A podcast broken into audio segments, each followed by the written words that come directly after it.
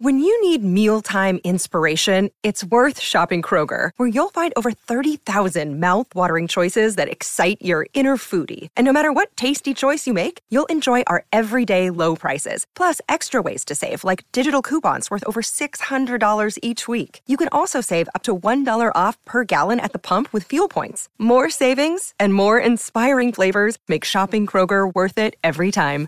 Kroger, fresh for everyone. Fuel restrictions apply. Another day is here, and you're ready for it. What to wear? Check. Breakfast, lunch, and dinner? Check. Planning for what's next and how to save for it? That's where Bank of America can help. For your financial to-dos, Bank of America has experts ready to help get you closer to your goals. Get started at one of our local financial centers or 24-7 in our mobile banking app. Find a location near you at bankofamerica.com slash talk to us. What would you like the power to do? Mobile banking requires downloading the app and is only available for select devices. Message and data rates may apply. Bank of America and a member FDIC. Hello, it is Ryan, and I was on a flight the other day playing one of my favorite social spin slot games on ChumbaCasino.com. I looked over the person sitting next to me, and you know what they were doing? They were also playing Chumba Casino. Coincidence? I think not. Everybody's loving having fun with it. Chumba Casino is home to hundreds of casino-style games that you can play for free anytime, anywhere even at 30,000 feet. So sign up now at ChumbaCasino.com to claim your free welcome bonus. That's ChumbaCasino.com and live the Chumba life. No purchase necessary. VGW. Void were prohibited by law. See terms and conditions. 18 plus. Thank you for listening to the late breaking F1 podcast. Make sure to look out for new episodes every Thursday and Grand Prix Sundays. Well, hello, ladies and gentlemen. Welcome back to the late breaking channel. Um, I'm not Ben Hocking. That's right. The calm, soothing voice of Benjamin Hocking is not filling your eardrums and coming across the wavelengths. It's me, Samuel Sage. Hello. Uh, Ben's internet is so bad because he lives in the dark depths of Cornwall in the southwest of England. If you're unaware of where that is, um, he can't actually record, unfortunately. So it's me and my very good pal Harry. Harry, how are you? This is going to be a disaster, folks. I'm really sorry about what you're what you're having to listen to. We won't keep you for long uh, because we can't talk for an hour. I mean, we could talk for an hour, but it wouldn't be broadcastable, should we say? So uh, Yeah, yeah, yeah, this, yeah, is, this is yeah. just just ridiculous. Uh, Sam, what what are we going to talk about?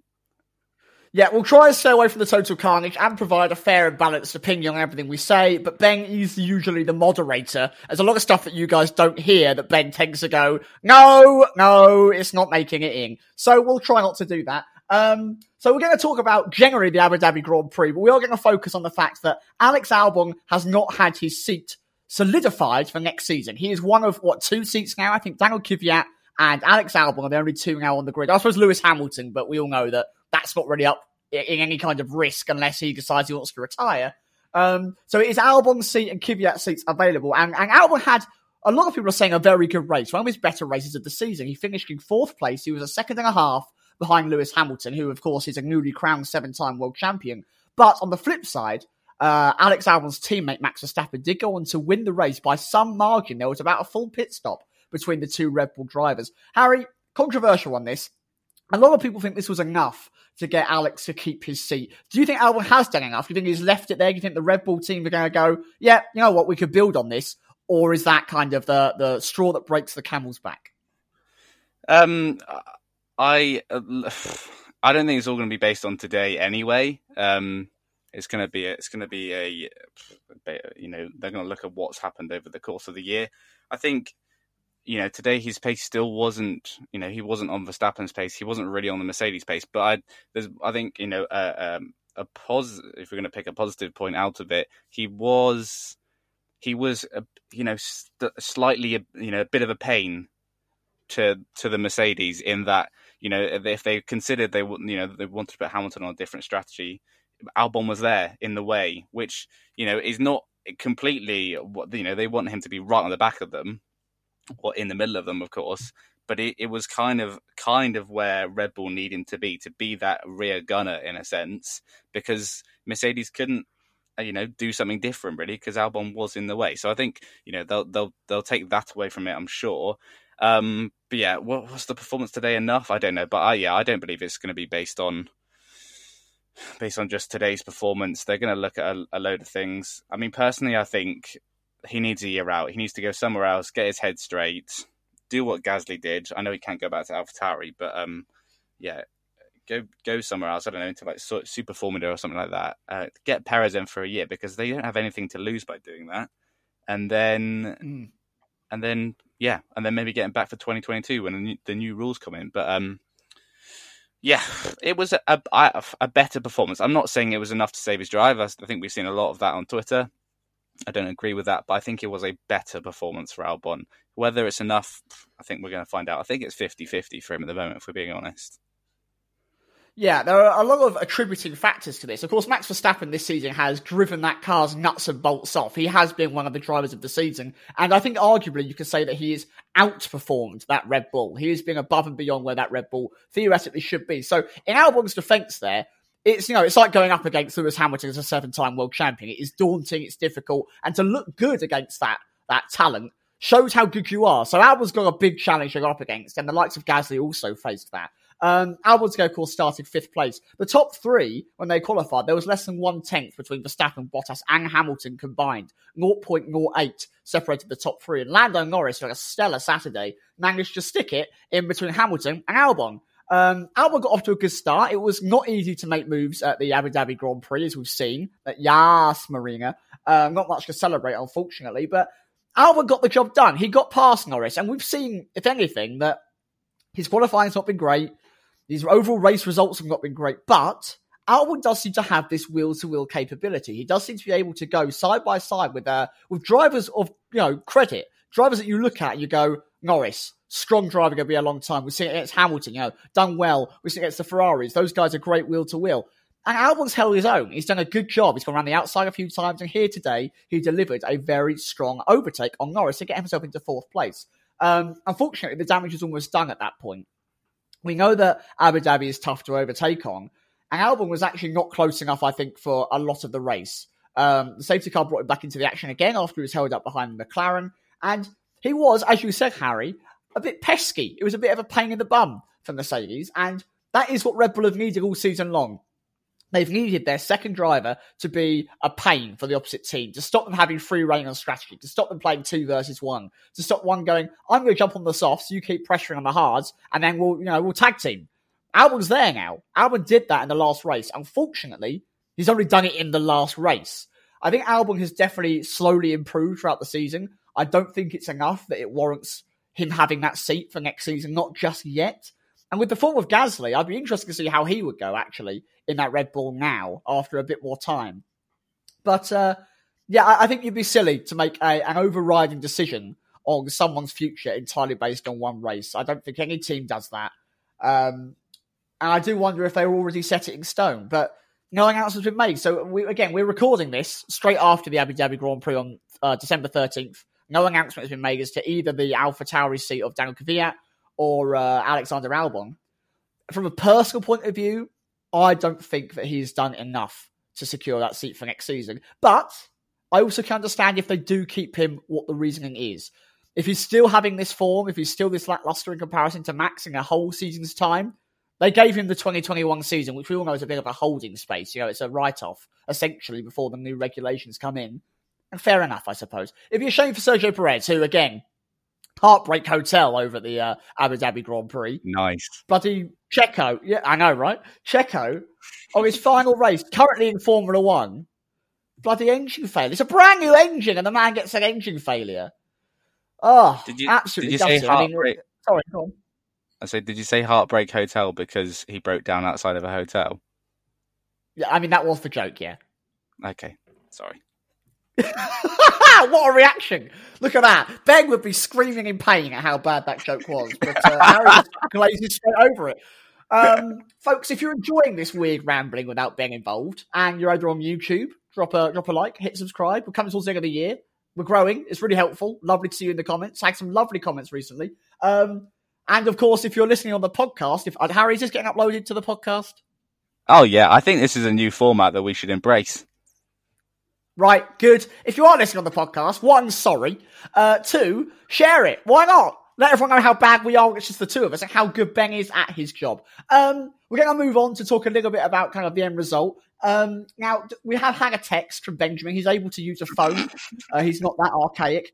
And he's given us his driver of the day and worst driver of the day. Uh, for driver of the day, he's gone for Verstappen. Harry, dispute that? Go for anyone different? What are your thoughts on that? Uh, I mean, I can't dispute it. Verstappen was in very good form today. Evidently, he, you know, when, the last time we saw him do that was at Silverstone. Basically, he's never, he's not had a race where he's been so competitive. Uh, I don't think. Um, I would also potentially plonk for Lando Norris. I think he had a very solid entire weekend as well. Um, great quality lap to go P4, and I think he got the most out of the race that he could, to be honest. Um, yeah, Albon should have been in front of him anyway. So, uh, yeah, I, I, don't disagree with Ben, but I'll go for Norris for mine. Yeah, I think that's a great shout. Norris was on my list, as was Verstappen, understandably. Um, the other name I'm going to chuck in there is uh, Danny Ric, um, the man starting outside the top 10 on that hard tyre compound. And there are certain tracks where you get that advantage uh, almost starting outside the top 10, especially when you're the midfield team and you know you're so close in pace to the guys that are just inside the top 10. Uh, the Alpha Tauri guys, for example, got just inside.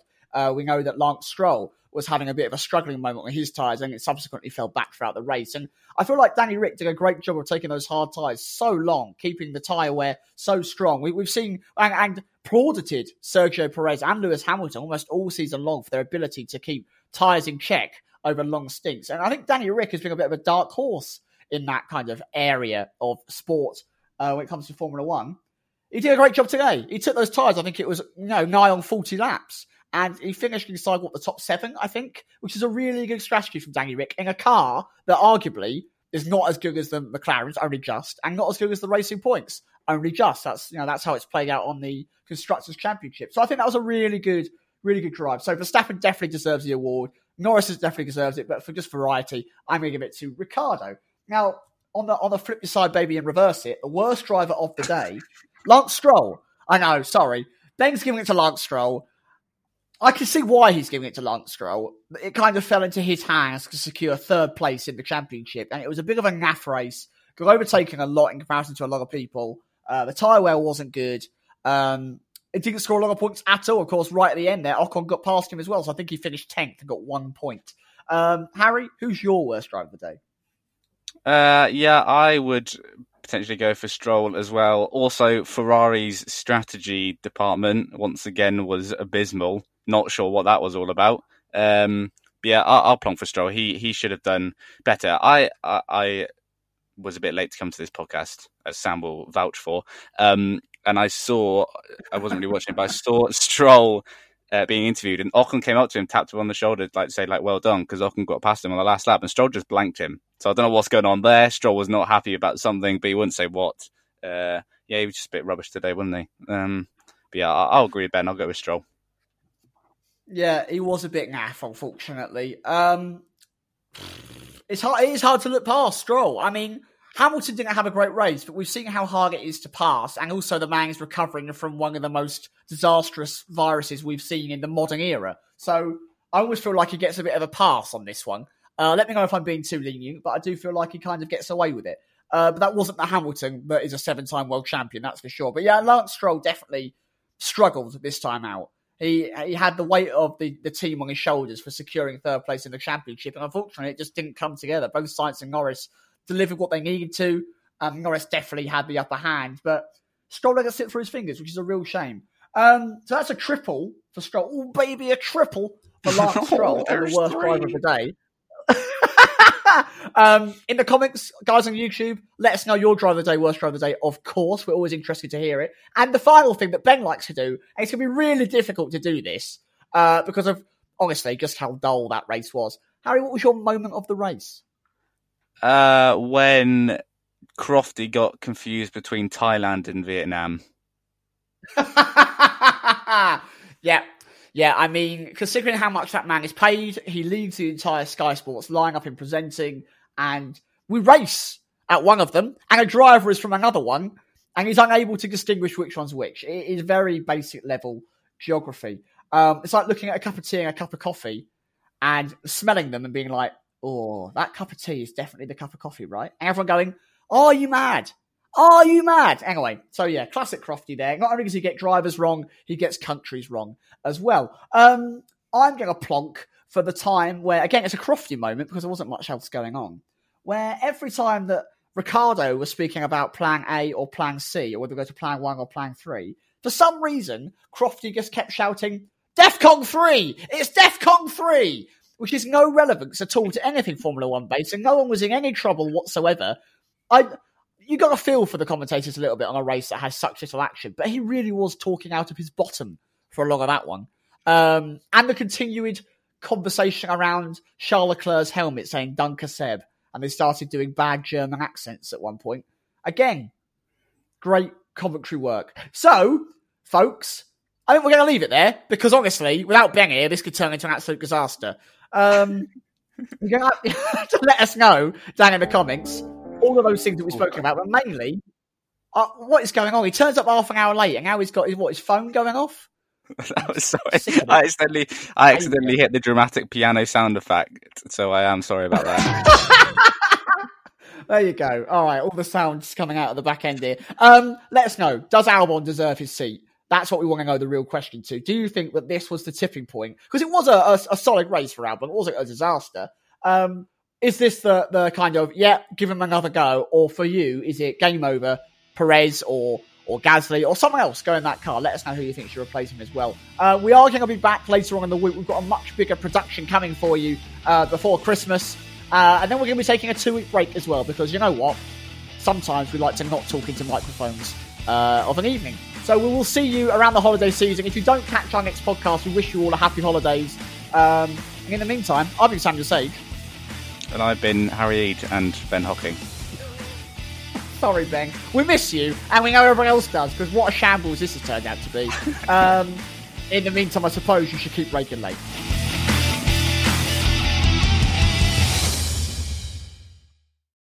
Sports Social Podcast Network.